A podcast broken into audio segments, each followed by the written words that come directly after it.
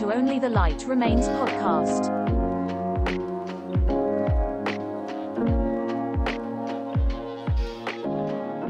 Γεια σας. Καλώς ορίσατε στο Only the Light Remains podcast. Το σημερινό επεισόδιο είναι το πρώτο μέρος από τα αγαπημένα μας αποφθέγματα. Θα έχουμε την ευκαιρία να ανακαλύψουμε μαζί το νόημα που κρύβεται πίσω από αυτές τις φράσεις και παράλληλα να γνωρίσουμε τους ανθρώπους από τους οποίους υπόθηκαν. Νίκος Καζατζάκης, Όσκαρ Βάιλντ, Οδυσσέας Ελίτης είναι μερικοί από τους οποίους περιλάβαμε στα επεισόδια. Γι' αυτόν τον λόγο, καθίστε αναπαυτικά με τα ακουστικά σας και ας δούμε πώς και πόσο αυτά τα λόγια μπορούν να μας παρακινήσουν και να μας δώσουν κίνητρο. Είμαι ο Chris και ξεκινάμε με το πρώτο μέρος της σειράς τα αγαπημένα μας αποφθέγματα.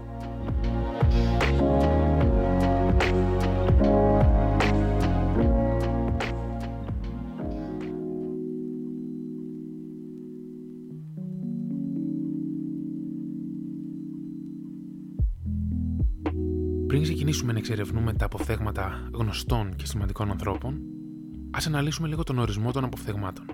Μπορούμε λοιπόν να τα δούμε ως φράσεις ή λόγια σημαντικών προσώπων με κύρος, τα οποία συνήθως έχουν ως στόχο να δώσουν κίνητρο, συμβουλές ή να αποτυπώσουν πολλές φορές μια υποκειμενική αλήθεια.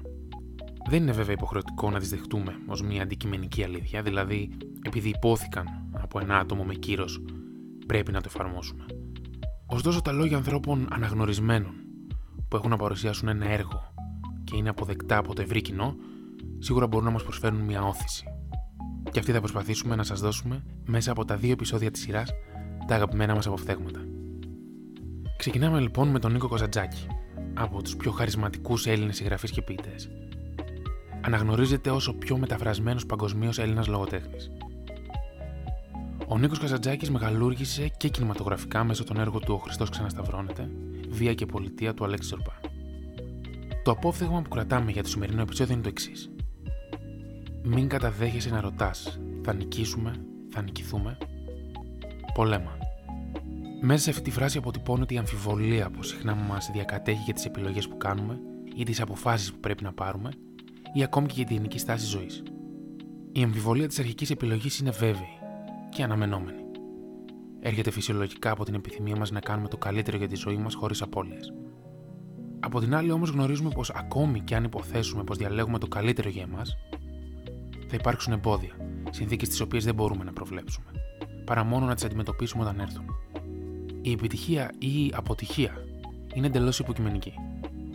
Η πορεία προς το στόχο έχει να προσφέρει περισσότερα από κάθε βραβείο. Η πορεία είναι αυτή που σε ανταμείβει. Συνεχίζουμε λοιπόν με την Αγγλίδα μυθιστοριογράφο George Eliot. Θεωρείται από τις κορυφαίες συγγραφείς που έζησαν στα χρόνια της Βικτωριανής εποχής, περίπου δηλαδή από το 1830 μέχρι το 1900. Η Βικτωριανή εποχή θεωρείται μια πουριτανική εποχή. Και αυτός είναι ο λόγος που χρησιμοποίησε ένα ανδρικό όνομα. Το πραγματικό της ήταν Mary Evans, ώστε να έχει πρόσβαση και κύρος και το έργο της να εκτιμηθεί όπως και εκείνο των ανδρών. Το απόφθεγμα που κρατάμε από την George Eliot είναι το Ποτέ δεν είναι αργά να γίνεις αυτό που θα μπορούσες να είχες γίνει. Τα λόγια της σίγουρα μπορούν να μας γεμίσουν με ένα αίσθημα αισιοδοξίας και πίστης στους στόχους μας. Διάφορες συνθήκες στην καθημερινότητά μας μπορεί να μας αποτρέψουν να επιτύχουμε τα όνειρά μας και το πλάνο που είχαμε θέσει. Αυτό αυτόματα δεν σημαίνει πως ο στόχος χάθηκε ή ότι πλέον είμαστε καταδικασμένοι. Υπάρχουν πάντα ευκαιρίες να πετύχουμε ή έστω να πλησιάσουμε τους στόχους που είχαμε θέσει. Ένα χαρακτηριστικό παράδειγμα είναι αυτό των ανθρώπων που συνεχίζουν τη διαβίω εκπαίδευση σε μεγάλη ηλικία, ανθρώπους με αναπηρία να συνεχίζουν την προσπάθειά τους και να ασχολούνται επαγγελματικά με τον πρωταθλητισμό. Η θέληση πρέπει να μας παρακινεί και είναι η μόνη που μπορεί να ανταγωνιστεί το χρόνο. Επόμενος είναι ο Δόκτωρας Τόμας Φούλερ, Άγγλος γιατρός και συγγραφέας. Χάρη στην προσφορά του διασώθηκαν πολλές παροιμίες και αφορισμοί. Από το έργο του θα κρατήσουμε την εξή φράση. Όλα τα πράγματα είναι δύσκολα προτού γίνουν εύκολα. Ή αλλιώς κάθε αρχή και δύσκολη. Ή αλλιώς η αρχή το ίμιση του παντός. Κάθε νέα αρχή κρύβει μια δυσκολία. Κάθε εγχείρημα κρύβει τα εμπόδια του. Έλλειψη εμπειρίας, άγχος, αβεβαιότητα, έλλειψη κινήτρου, απογοήτευση μπορεί να μας οδηγήσουν στη ματέωση της προσπάθειάς μας. Φαίνονται όλα σαν ένα ανυπέρβλητο εμπόδιο και μπορεί να είναι Αν όμως προσεγγίζαμε αυτές τις καταστάσεις με την περιέργεια ενός μικρού παιδιού, ποιο θα ήταν το αποτέλεσμα; Αν τα μωρά απογοητευόταν από τις πρώτες ανεπιτυχείς προσπάθειες να περπατήσουν, τότε θα περπατούσαμε μπουσουλώντας. Η επιθυμία τους για εξερεύνηση δεν σταματάει μέχρι που να κατακτήσουν ένα στόχο. Και μετά το περπάτημα θα είναι πιο εύκολο και θα τους βοηθήσει να τρέξουν, να σκαρφαλώσουν και να ανακαλύψουν νέα μέρη. Συνεχίζουμε με τον Ralph Waldo Emerson, Αμερικανός ποιητής και δογημιογράφος που έζησε στα μέσα του 19ου αιώνα και ήταν ενάντια στις ειδικές και την πολιτική των κοινωνικών προτύπων της εποχής. Η φράση που θα κρατήσουμε από το έργο του είναι «Οι άνθρωποι επιδιώκουν να βολευτούν. Μόνο όσοι είναι ξεβολεμένοι υπάρχει ελπίδα για αυτούς». Προσωπικά θα ήθελα να σχολιάσω ότι η βόλεψη δεν έχει πάντα αρνητική έννοια. Δηλαδή, αν και όποτε βρούμε αυτό που αναζητάμε.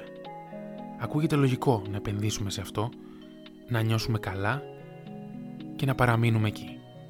Από την άλλη όμως η βόλεψη σε καταστάσεις και πρόσωπα που δεν αποτελούν ιδανικό για εμάς και μόνο μας κρατούν πίσω, αυτό ναι μπορεί να μην είναι λειτουργικό. Η δοκιμή ενός άλλου τρόπου σκέψης, η δοκιμή νέων πραγμάτων, οδηγούν στην εξέλιξη, η οποία μπορεί να επιτευχθεί όταν προχωράμε και αλλάζουμε. Αν κάθεσαι κάτω από τον ήλιο ενώ καίγεσαι και δεν αναζητήσεις ένα καταφύγιο, το μόνο που σίγουρα μπορείς να κατορθώσεις είναι να νιώσεις τις επιπτώσεις στο δέρμα σου. Και θα κλείσουμε το επεισόδιο με έναν από τους αγαπημένους μου Έλληνες ποιητές με διεθνή φήμη και περισσότερες από 100 δημοσιευμένες ποιητικές συλλογές, τον Γιάννη Ρίτσο. Κάποτε θα ανταμώσουμε στους λόφους του ήλιου. Μην ξεχνάς. Περπάτα. Θα μου επιτρέψετε να μην δώσω μια δική μου εκδοχή και ανάλυση αυτής της φράσης. Θα σας αφήσω να σας οδηγήσει εκεί που θέλει αυτή. Αυτό που μόνο μπορώ να πω είναι ότι οι λόφοι αυτοί υπάρχουν. Μπορεί να μην φαίνονται ακόμη, αλλά βρίσκονται στο χάρτη. Συνεπώς θα φτάσεις, αν αυτός είναι ο προορισμός σου. Ακόμη κι αν ο δρόμος φθείρει τα υποδήματά σου, μην ξεχνάς. Περπάτα.